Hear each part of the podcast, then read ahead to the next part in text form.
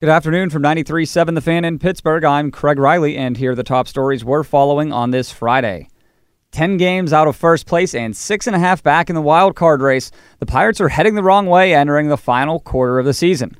40 games remain as they get ready to host the Cubs again tonight. Trevor Williams and Cole Hamels, the scheduled starters. Since their 11 game win streak, they are 8 and 12 and were shut out four times, including last night.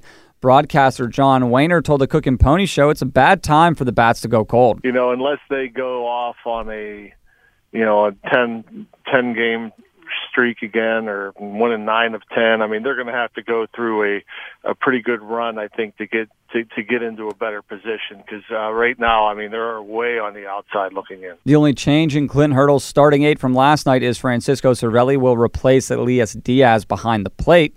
Chad Kuhl took the first step toward pitching again in September. He played catch for the first time since suffering a right forearm injury in late June.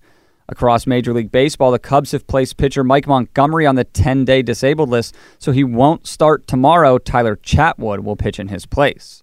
Pitt receiver Taysir Mack won't have to wait until 2019 to make his Panthers debut.